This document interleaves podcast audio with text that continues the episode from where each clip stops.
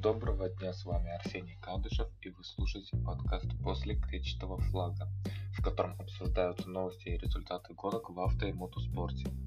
Сегодня обсудим четвертый этап сезона американского суперкросса, а также главные новости Формулы 1 и MotoGP за прошедшую неделю.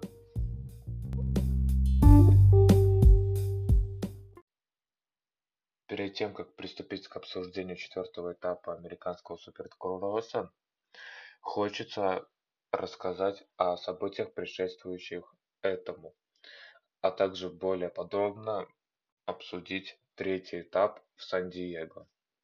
Главным обсуждаемым моментом этапа в Сан-Диего все-таки стала дисквалификация Джастина Богла за то, что он выбил Джастина Баршу а также штраф Джастина Барша на одну финишную позицию за то, что ехал на полном газу параллельно волновой секции. Да, этому предшествовало то, что Барша выбил Джастина Богла. Джастину Боглу это не понравилось, и будучи круговым, он решил выбить специально Баршу. Да, со стороны это выглядело неспортивно с обоих гонщиков, но жесткий штраф, самый жесткий, достался Джастину Боглу. Потому что кроме лишения одного очка в чемпионате, он не получил призовые за гонку.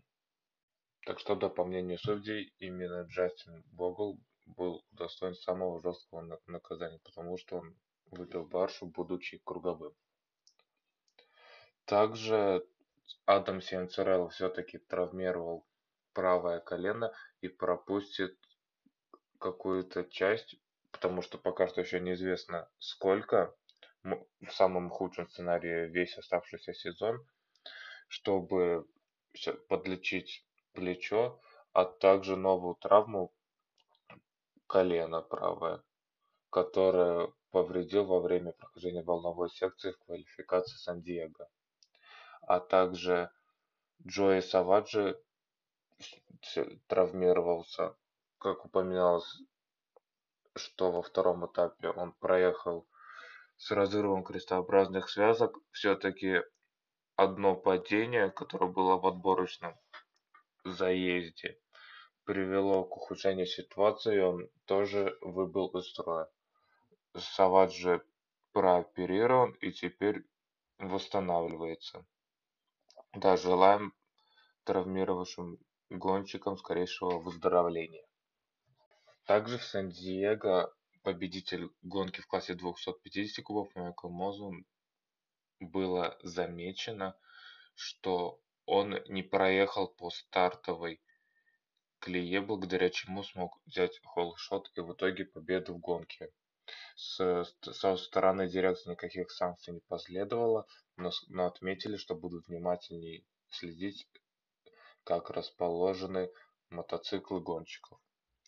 Ну а тогда правила по, из того, что я видел, были нарушены, но никаких санкций не последовало в отношении Майкла Мозуна именно в этой гонке. Но это стало прецедентом, и поэтому за этим, за этим будут внимательнее следить.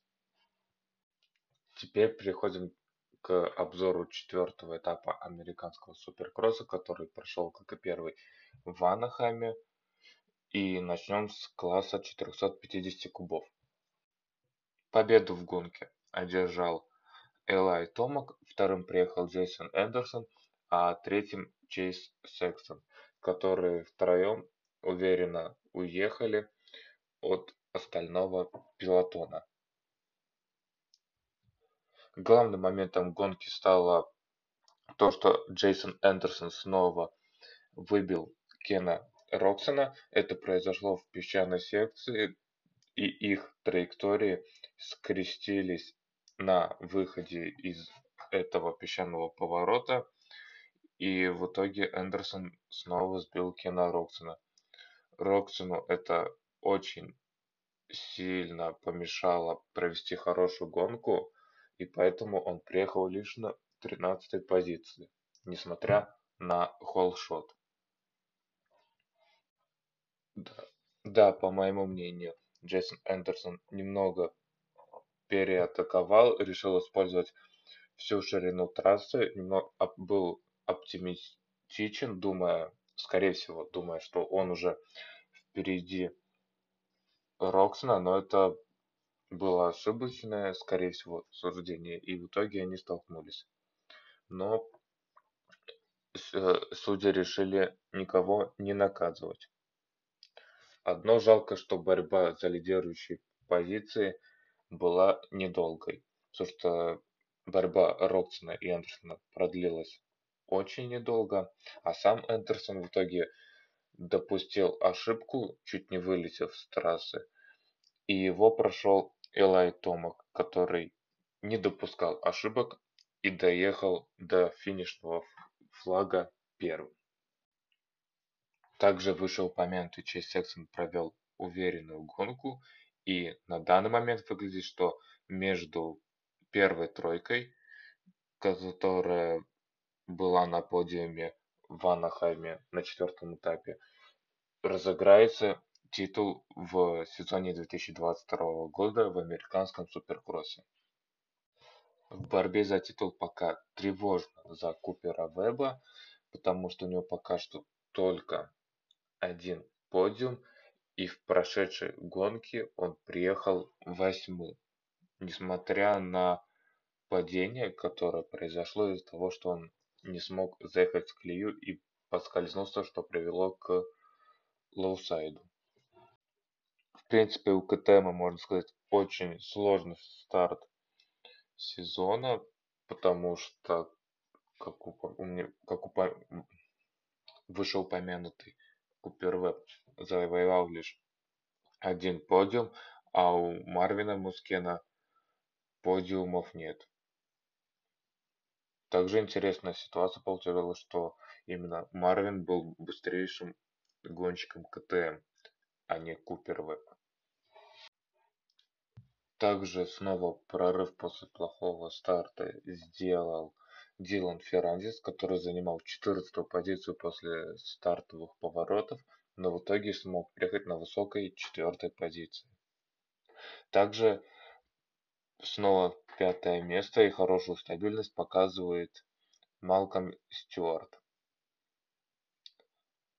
Из клиентских гонщиков лучшим стал Шейн Маккелрад, с чем его и поздравляю, потому что в этот раз он лучше провел гонку, нежели предыдущие, и смог лучше реализовать преимущество отличного старта. В гонке в аварию попали Джастин Брейтон и Аарон Плессингер, но с обоими гонщиками все хорошо, они не травмировались и поэтому будут на следующем этапе. Да, эта гонка прошла достаточно спокойно, и впервые в этом сезоне победу одержал лидер чемпионата. Так что да, по итогам начала сезона можно сказать, что Элай Томак является главным фаворитом на чемпионство, потому что среди тройки Роксен, Веб и Томак именно Элай набрал больше всех очков, увереннее всего выглядел в гонках, а также в тройке Томак Эндерсон Сексон у Илая больше всего опыта в борьбе за высшие места. Именно поэтому он выглядит фаворитом на чемпионство. Теперь переходим к обзору гонки в классе 250 кубов, где победу одержал Кристиан Крейг, второе место занял Майкл Мозман, а третье Хантер Лоуренс. Главным удивлением для меня было то, что Майкл Моузман смог ехать после такого обошел Кристиан Крейг за ним и даже пытался контратаковать и вернуть первую позицию, но это было безуспешно, но на финише проиграл совсем немного. Так что и так выглядит, что Майкл сможет дать бой Крейгу в оставшихся гонках чемпионата потому что отрывы были небольшие. Самая яркая борьба была в начале гонки между Нейтом Трэшером и Джеликом Сволом за шестое место. Но а так гонка шла своим чередом, но на предпоследнем круге упал Винс Фризи и прямо в, не, в его голову въехал позади едущий Джош Мода, и это выглядело очень ужасно и серьезно, но как вначале сообщили с Винсом Фризи все хорошо, а Джо Шимода в итоге приехал на седьмой позиции. Да, авария выглядела очень жуткой, но похоже, что все обошлось. Да, здоровья Винсу Фризи. Также необычным моментом было то, что Гаррет Марчбэнкс не смог пробиться в основной заезд. После схода в отборочном заезде и в заезде последнего шанса он совершил лоусайд и в итоге приехал шестым, что не позволило пробиться в основной заезд. Да, в этом чемпионате фаворитом на титул является Кристиан Крейг, но, как мы видели в этой гонке, Майкл Мосиман может предоставить сложности достижения этой цели.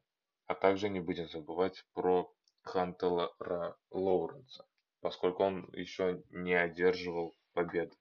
И кто знает, тоже может переиграть, одержав таковую. Теперь переходим к главным новостям в Формуле 1, MotoGP и мировом мотокроссе за прошедшую неделю. В MotoGP главной новостью стали презентации команд РНФ, который теперь является сателлитом Ямахи и бывшей командой Петронас СРТ, с которого будут выступать Андреа Давизиоса и Дарин Бинтер, и презентация КТМ, за которой будут выступать Мигель Оливера и Брэд Биндер, а за топ-3 сателлит КТМ Реми Гарднер и Рауль Фернандес. Также немаловажным событием стало то, что было подтверждено проведение этапа в Аргентине, что очень хорошо и является отличной новостью, потому что впервые с начала пандемии и прошлогоднего очень серьезного пожара в Падоке впервые проведется этап в Аргентине, что для нынешней реальности является редкостью. Также Марк Маркес прошел медицинское обследование и был утвержден годным для участия в тестах, что тоже да, хорошая новость и Маркес будет со всеми готовиться к новому сезону 2022 года, начиная с тестов в Малайзии. В Формуле 1 также подтвердили график тестов, а также Кими Райконен стал боссом заводской команды Кавасаки в мировом мотокроссе которая на прошедшей неделе презентовала свою команду, за которую будут выступать Роман Февер и Бен Уотсон. Да, посмотрим, как серьезно будет задействован Кими Райкайнен, но, похоже, в отличие с сотрудничеством заводской Хускварна, Кими Райкайнен будет больше задействован. Также это подтверждают его сказанные слова в пресс релизе презентации команды. Так что да, за этим будет интересно посмотреть, как Кими Райконен будет работать в качестве босса команды и как часто он будет приезжать на трассы и будем ли мы его часто видеть в потоке мирового мотокросса. А в Формуле 1 самой громкой новостью все-таки стало то, что Honda будет напрямую поставлять движки Honda свои Red Bull до конца нынешнего технического регламента, а именно до конца 2025 года, то стало, да, как уже сказал, громкой новостью, потому что изначально планировалось, что только в этом 2022 году Honda будет собирать полностью свои двигатели и поставлять их Red Bull. Но теперь это будет до конца нынешнего технического регламента, то получается хорошо, потому что фактически выходит, что Honda не будет уходить из Формулы-1, будет также работать с той же отдачей и присутствовать в потоке Формулы-1. Похоже, что на это повлияла победа Макса Ферстаппина в личном зачете в сезоне 2021 года. Так что да, у Хонды планы поменялись, и в принципе для Red Bull даже до конца нынешнего технического регламента ситуация практически не изменится. Также интересной новостью стало то, что ДТМ запретил командные приказы, которые она запрещала в прошлом, но этот запрет отменил, что привело к очень спорному финалу 2021 года, где благодаря командным приказам и приказам из завода, потому что там пилоты на машинах Mercedes пропускали уже до действующего чемпиона Максимилиана Гетца, чтобы тот взял титул, что и удалось. И в ответ на это ДТМ снова запретила командные приказы. И очень интересно и хочется посмотреть, как это повлияет на ход гонки и на розыгрыш титула. И будут ли команды пытаться как-то обойти это правило.